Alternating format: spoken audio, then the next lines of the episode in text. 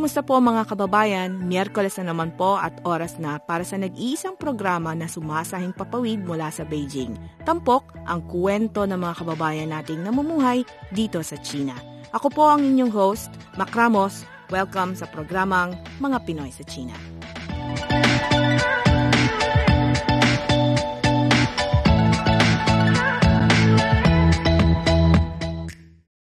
Si Robert Vicencio ang consultant director at guest director ng season 1 ng Fantasy.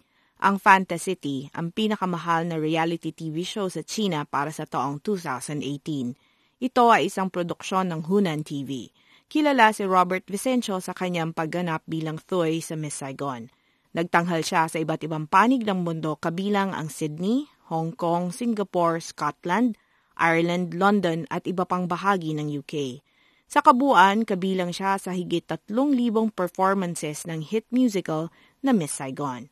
Magandang araw po, ako si Mac Ramos. Ibabahagi namin ang panayam kay Robert Vicencio, kilalang film, media at theater personality na labing apat na taon nang naninirahan sa Shanghai. Thank you for accepting our request for interview. Pleasure. This is for China Radio International. The program is Mga Pinoy sa China. Okay, so my first question would be, what word would you use to describe your life in Shanghai, your life in China? Uh, exceptional. So uh, there's many words as well, but that would be the main thing. Just because it's been, I think what I've done here, I could have not done in Australia I mean, uh, you say could not. You never know what your life is in another country, but just um, from experience, you know, I think that uh, Australia has its positives and also its negatives too. Like any country, I think anything. But strangely enough, for for China and what I've done, you know, exceptional for me anyway. In my perspective, mm-hmm. my viewpoint. And you could also have done it in London, in the West End. Yeah. No. Yeah. I usually use an analogy like circles or rings. Okay, so Australia, it's a new country. It's a very big circle, uh, but it's just one circle. It's hard to get in. Once you get in, you can go around. Mm. London is very old, many circles, but there's a lot of them, different layers, and there's a lot of cracks. So if you can find a slot, you can squeeze in. I always say Shanghai, you could create your own circle you know, and, and uh, I think in a sense that's what I did. Mm. You can create your own because it's full of opportunity. Mm.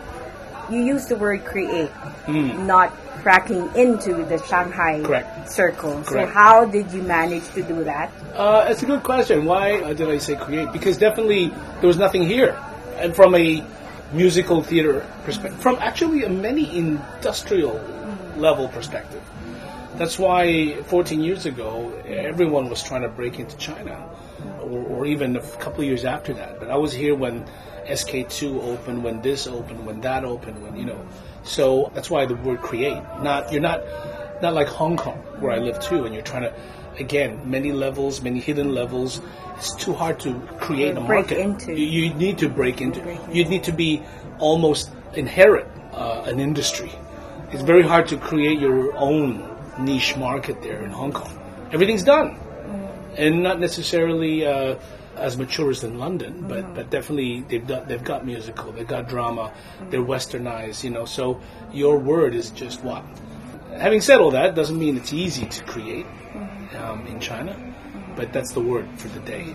So having come from Australia, having performed in London, being part of Miss Saigon, while your contemporary artists were looking towards the west, mm. you're heading to the east, establishing yeah. yourself, creating your niche. Yeah. Would would you say it was all part of a big plan, or was it part of fate?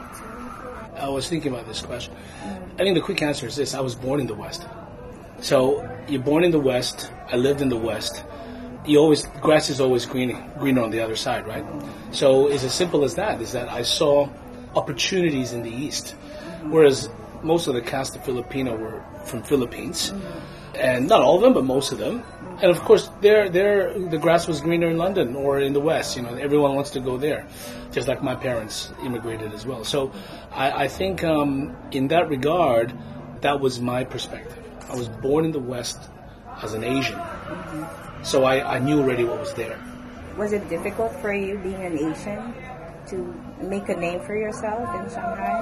Uh, I think the quick answer is there's definitely a lot of difficulties and challenge. Uh, the long answer is, of course, it's I was maybe a little bit more fortunate.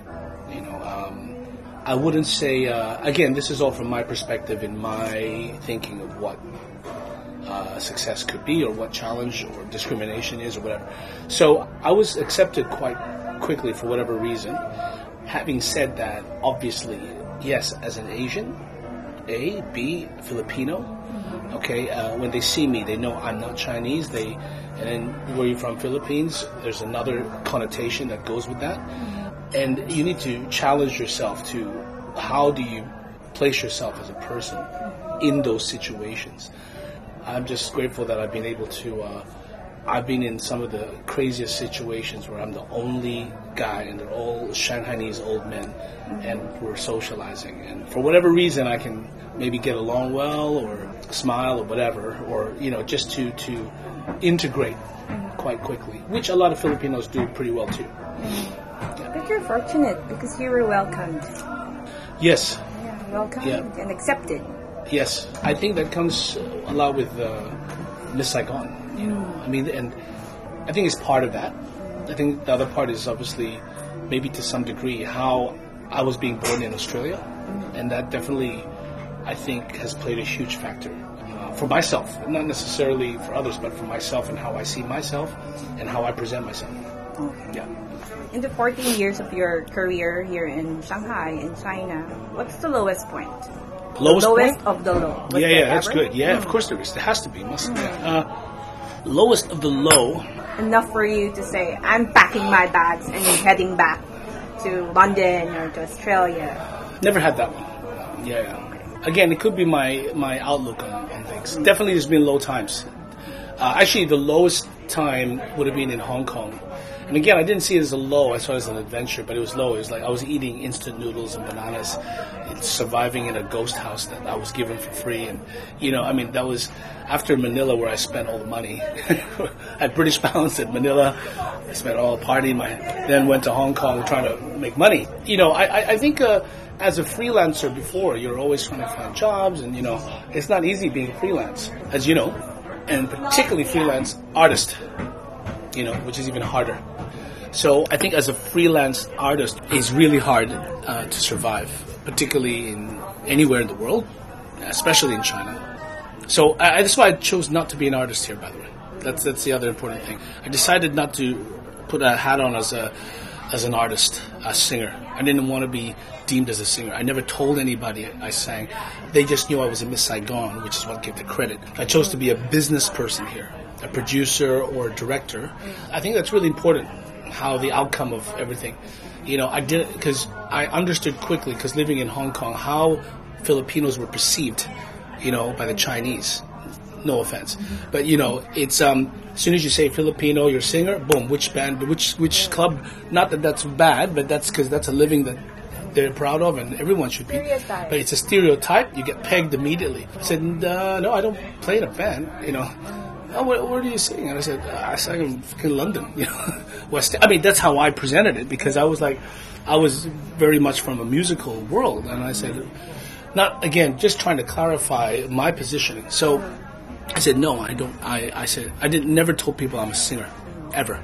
And because of that, you've worked with some of the biggest names in you know the Chinese and um, entertainment industry. Faye Wong, Sarah Brightman, Yeah. you know, Fantasy. Yeah.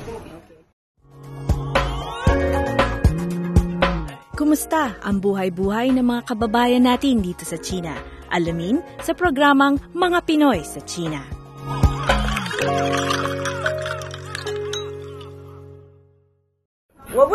For Chinese productions to become global franchises? In your experience as a director, as a producer, it's already starting. You know, look, look, China's taking over the world. I mean, it's it's uh, and they do it from the smartest possible way, which is movies. entertainment film.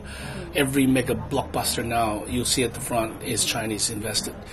So China now is saying, okay, we're Chinese and we're putting our name in front of all those movies that the world watches. You know, so I think the dominance of China is is coming into play, which it was again two thousand years ago, three thousand years ago. Mm-hmm.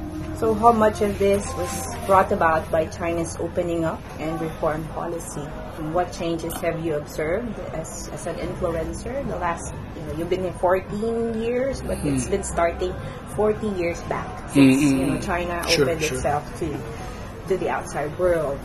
Um, what's it got to do with that? It's everything, obviously. I mean, I mean, everything comes down to the strategy that is implemented, uh, the opening of, and and you know, I'll use entertainment and musicals as an example because we I do lectures about the rise of musical theater in China, and from 1994 to 2004, the amount of musicals, be it import, local, or whatever, mm-hmm. was almost a flat line, right? Then it rises slowly. Then you got 2008, which is the Olympics peaks, mm-hmm. goes down. Then 2010 World Expo peaks. Then it, it plateaus, and now it's just shot up 90 percent within two years. I'm talking from a musical, live entertainment, stage production perspective. So the amount of plays is just 90%. And it's just going to keep rising because of the scale of China. So that's why a lot of producers have always looked at China, again from a musical perspective, of course film as well, as the biggest market, the last frontier, the final frontier particularly with their ability, to, with a strong desire to have a strong uh, infrastructure. And this created an opportunity for you, wherein you created a musical, which was well received in Shanghai. So please share the story Sure. behind it. Okay. Well, well, look. I mean, I've always wanted to create my own musical, so we did it called Rock Scissors Paper, or Shitou Jiandaobu, and um, I think that was just for me a taste of putting all that kind of uh, how do you say experience and putting it to the test for myself. Can I really do this? Uh, you know, you talk like, yeah, you're a musical expert, but can you actually do it? I had to prove to myself that what I can create has some kind of value. And, uh, you know, because at that time, a lot of other musicals, local musicals, and of course, they were being slated, and I, I also maybe didn't like them. And you have to ask why. And then, but the point is, I like to put your money where your mouth is. You know, you got to be able to. If you say something's not good, then you say, okay, you do better. You know, go for it. Let's see. That's why uh, this was quite an important task for me, challenge project, and um, yeah, thankfully I was uh, really pleased with the results. And now we're aiming to do a movie. Yeah, so we're going to do a movie musical of that story. How do you reinvent yourself to be relevant always in the industry? Because you know you're only as good as your last project. Yeah, I don't true. know if that's true. It's very true, it's very true, very it's true. So in your case, how do you make yourself in demand? Yeah. You know, I realized, okay, there's a pro and con by living in China. It's really hard. It's, it's so not a straight line. When you live here in Shanghai, everyone gets sick of you because you're always here. It's like Robert's just there. So we used to get a lot more jobs in Beijing because we were like the people from Shanghai, the team from Shanghai, right? But people in Shanghai already knew me for so many years, so it, you, you lose that kind of flavor of being fresh and new. So I think to answer your question, I think part of it is how you position, how you you don't overexpose yourself. I've always tried to and just really do good things every single time as best you can and you reinvent. I reinvent, not really reinvent. I just do everything. Excuse me, that I have a passion for. I just do what I want. But you know, and so I mean, that's one of my criteria in life. You know, I do what I have a passion for. Of course, you have you have your money makers or your bread and butter. I think that's normal. but you must do what you have a passion for. Keep the passion. Keep the passion. That's how you re- and and you, I, I don't, you don't really think about reinventing per se. You know, you just really think of doing the next project. In terms of ideas. Um, again, yeah, you well, you know, this Fantasy, what people don't know is actually two years ago I was asked to be the one to create the format. Anyway, uh, it's a it's a long story. It was very uh, confidential, and they flew me to Beijing, and I did two months, and we produced the first, or what we call the teaser version of Fantasy, and it was with that that they showed all the big celebrities and all the directors what they're talking about, mm. and that was used. And then, then the next year they called me and said, "Oh, we're doing the TV show." Mm-hmm. So when I was asked, the point there is when I was asked to do that, I also you just do it. You know, they said, "Can you do this?" I said, "Well, yeah, okay." Mm-hmm. I just said yes. You know, like Richard Branson says, just say yes and work it out later. You know, you know, don't don't don't kind of go back. You know, oh, I don't really know how to do this. You know, I said, yeah, sure. You know. It's pretty brave. Yeah. pretty brave. I was, you know, why they picked me is because. So they had a lot of uh, Taiwanese big directors, movie directors lined up, and the reason why they picked me was because I was the only one that had done musical and movie. All the other directors don't know anything about music or live production, but I did. So that's exactly what they needed someone who had the, the experience of those past things. So um, apparently, I was the only one in, that they could find. the complete package.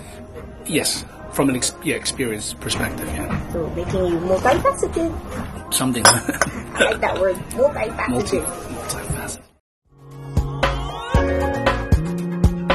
Kumusta ang buhay-buhay ng mga kababayan natin dito sa China? Alamin sa programang Mga Pinoy sa China.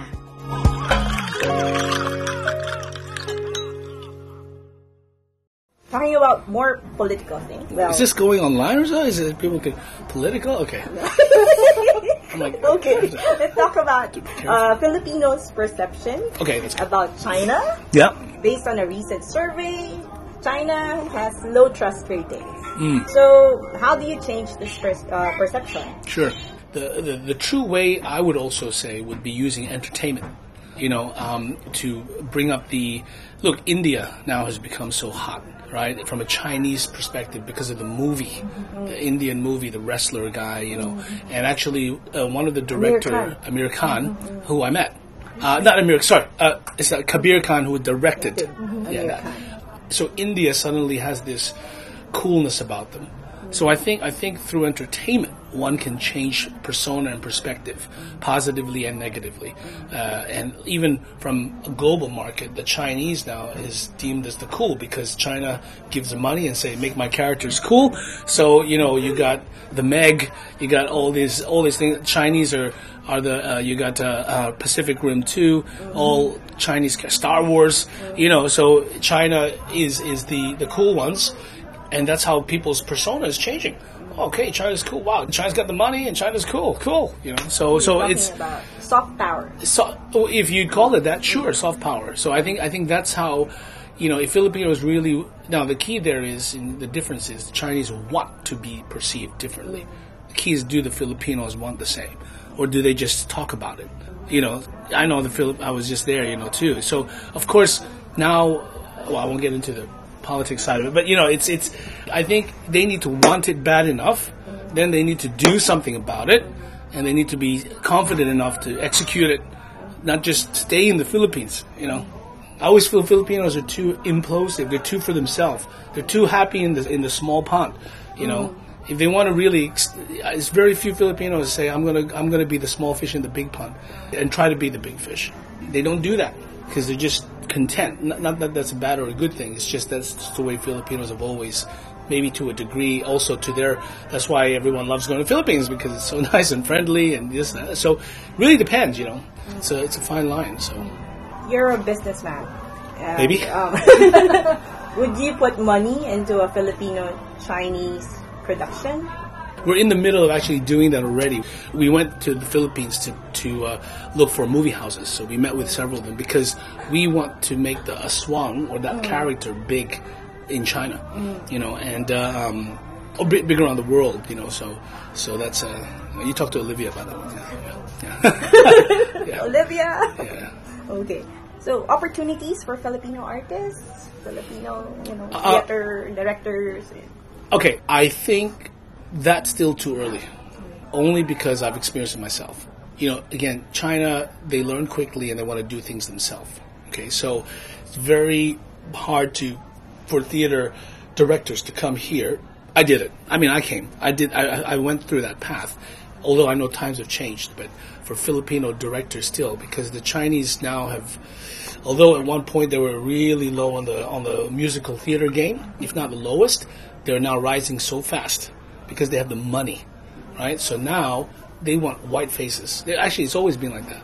When, even when we do musical theater camps or schools, they have white face. Even when we do projects where we want they want singers. It's always the first question is you want foreigner or local, you know, in terms of singers or whatever. So there's always still that choice, still that persona of white, of being a Westerner, being more believable as a singer or an actor or a teacher, as opposed to whether a Filipino, though maybe as qualified, if not same or more, maybe sometimes more. There's just it won't match. So that's the way the dealio goes here. So that until that persona changes, um, it's going to be very difficult for that to happen. Projects that fans can look forward to in 2019. Uh, one, the the movie musical, which we're working on. Um, there's quite a few things. I just can't say everything, but um, I, I, think you know generally. Um, I mean, everything I do is musical or film based, you know. So, uh, but we are working on a few different things, and maybe some things from the past might come back. So, it's we'll see. But yeah, yeah, what song would you choose to describe your life in China? Uh, bon Jovi, it's my life. No, I'm just kidding. Um, uh, the, the, uh, pop na pop. oh, uh, that's a good question. Actually, that's the first thing that popped in my mind. I was just in karaoke two nights ago. I think that, that probably, uh, I think that's it. I think that's pretty much, yeah. From theater, meron ba? From theater, wow. Yeah, from all the musicals that you've done, is there one song that, you know, resonates with who you are as a, as a person? Who, who am I? How about who am I from uh, Les Miserables? Oh, can you sing a few lines? No, no. na showbiz. no, but who am I? Miserables. Or uh, no, I tell you, I got it. The one I sing all the time. This is the moment. I sing that all the time. The yeah, yeah, yeah, from Jekyll and Hyde. Oh. That's like my main song. Yeah. So, message for our Filipino listeners, yep. aspiring artists, you know, dream chasers. Yeah, yeah, sure, sure. I think um, okay. Message is uh, don't give up. Follow your dreams. Be persistent and uh, use failure as pillars to success. But never, never, never give up. Yeah, that's it. Maraming salamat, Robert Thank Vicencio. You. Thank you for My joining pleasure. us My today. pleasure. My pleasure. Mabuhay. Thank you. Thank you. Thank you. Mabuhay. This is the moment. Damn all the odds. This day or never, I'll sit forever